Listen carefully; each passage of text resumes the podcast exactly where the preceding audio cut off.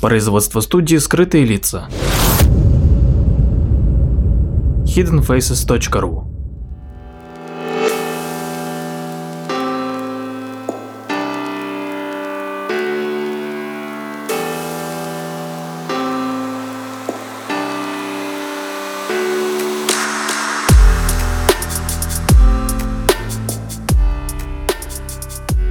Здравствуйте, дорогие слушатели, с вами Владимир Марковский и очередной выпуск передачи «Прожектор восприятия».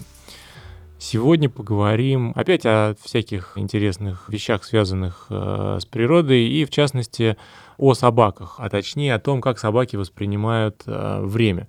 В детстве у меня э, был Ризеншнауцер, меня всегда удивляло то, как он воспринимает меня, да и, в принципе, остальных членов семьи в плане того, что они практически всегда э, знали, когда ждать кого, когда кто придет, э, и всегда практически одинаково радовались э, членам семьи, знали, когда нужно есть и где, в какое время необходимо быть. И, конечно же, возникает вопрос, как собакам это удается. Так вот, недавно я прочитал довольно забавную статью, которая проливала свет на такое поведение.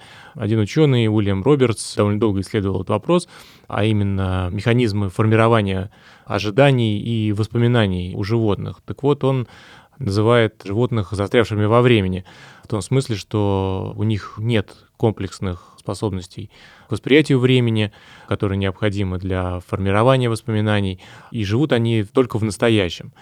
Так вот, он э, считает, что так называемое застревание во времени возникает из-за того, что животное не может мысленно перемещаться вперед и назад, в отличие от людей, которые могут своими воспоминаниями перенестись в прошлое, либо в своих мыслях постараться сформировать какое-то будущее. Но тут возникает, конечно же, вопрос, как же быть, например, с дрессировкой животных и с их обучением. Ведь, по идее, это должно зависеть от формирования воспоминаний. Но Робертс э, считает, что это не обязательно так. По его рассуждениям, этот механизм выглядит по-другому. Его исследования говорят о том, что, например, у собак отсутствует способность э, запоминать какие-то конкретные события в прошлом. Пес может знать, как реагировать на команду сидеть, не имея воспоминаний о моменте э, обучения этим действиям. Грубо говоря, как человеческое дитя, которое в какой-то момент научится ходить, но помнить об этом чаще всего не будет. Ну, кроме всего прочего, если посмотреть на тот вопрос, как, например, собака может безошибочно угадать время возвращения хозяина домой, если у нее нет памяти подобной человеческой, то тут Робертс утверждает, что решающее влияние на этот момент оказывает внутренние биологические ритмы. В экспериментах, например, с участием голубей, исследователи обнаружили, что своеобразные природные внутренние часы позволяют птицам определять время дня, когда еда становится доступной. И точно так же собаки э, используют э, суточные колебания гормонов, температуры тела и вообще оценку своей нервной деятельности для того, чтобы узнать, когда в миске, скорее всего, появится корм э, или когда на пороге дома появится любимый хозяин. Поэтому вместо того, чтобы вспоминать, сколько прошло времени после завтрака или обеда, собака всего лишь э, оценивает э, свое собственное состояние и свои биологические внутренние часы говорят ей, что, скорее всего, сейчас наступит момент кормления. Конечно же, у людей есть э, две важные способности, которые помогают нам осознавать время. Это как я уже говорил, способность э, вызывать в памяти последовательность событий и предвидеть какие-то наступающие события или явления. Но исследования также показывают, что животные обладают такими способностями, но они гораздо менее ярко выражены. И ученые исследовали кратковременную память э, животных и долгосрочную память для того, чтобы оценить, насколько хорошо животные могут воспоминать последовательность э, событий. В результате э, был сделан вывод, что после того, как животных обучили каким-то сложным заданиям, механизм выполнения таковых состоял не из фактического научения или припоминания, а всего лишь из последовательного закрепления в механической памяти моторных навыков, от слабо выраженных к более интенсивным.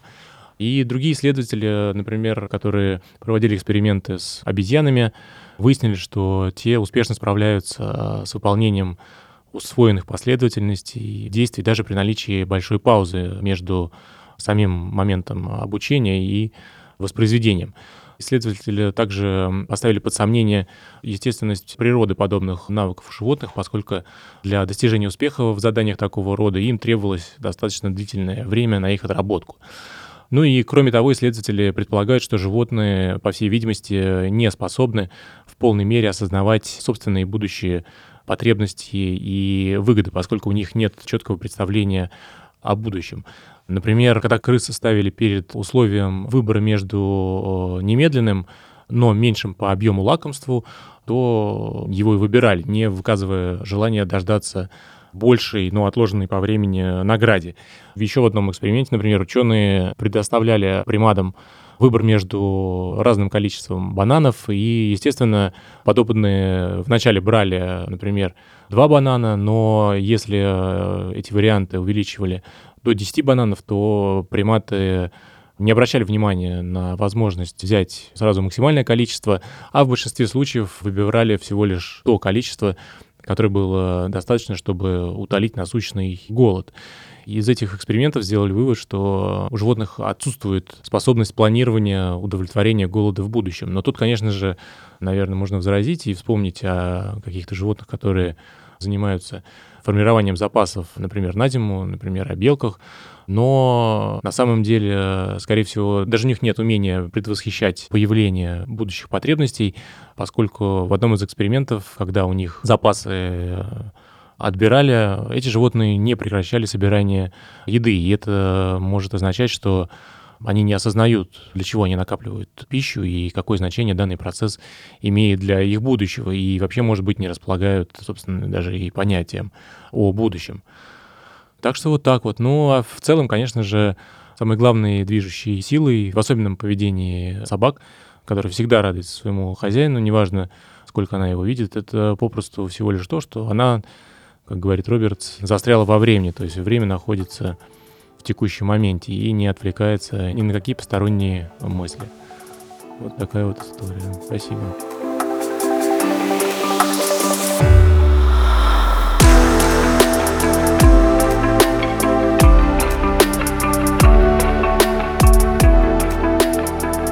Подписывайтесь на наш инстаграм подкаст студио в одно слово «О» на конце. Ищите нас в социальных сетях по названию сайта hiddenfaces.ru. Слушайте наши подкасты бесплатно на сайте hiddenfaces.ru, а также в приложениях SoundStream, Яндекс.Музыка, подкасты от Apple и Google Podcast в приложениях для Android.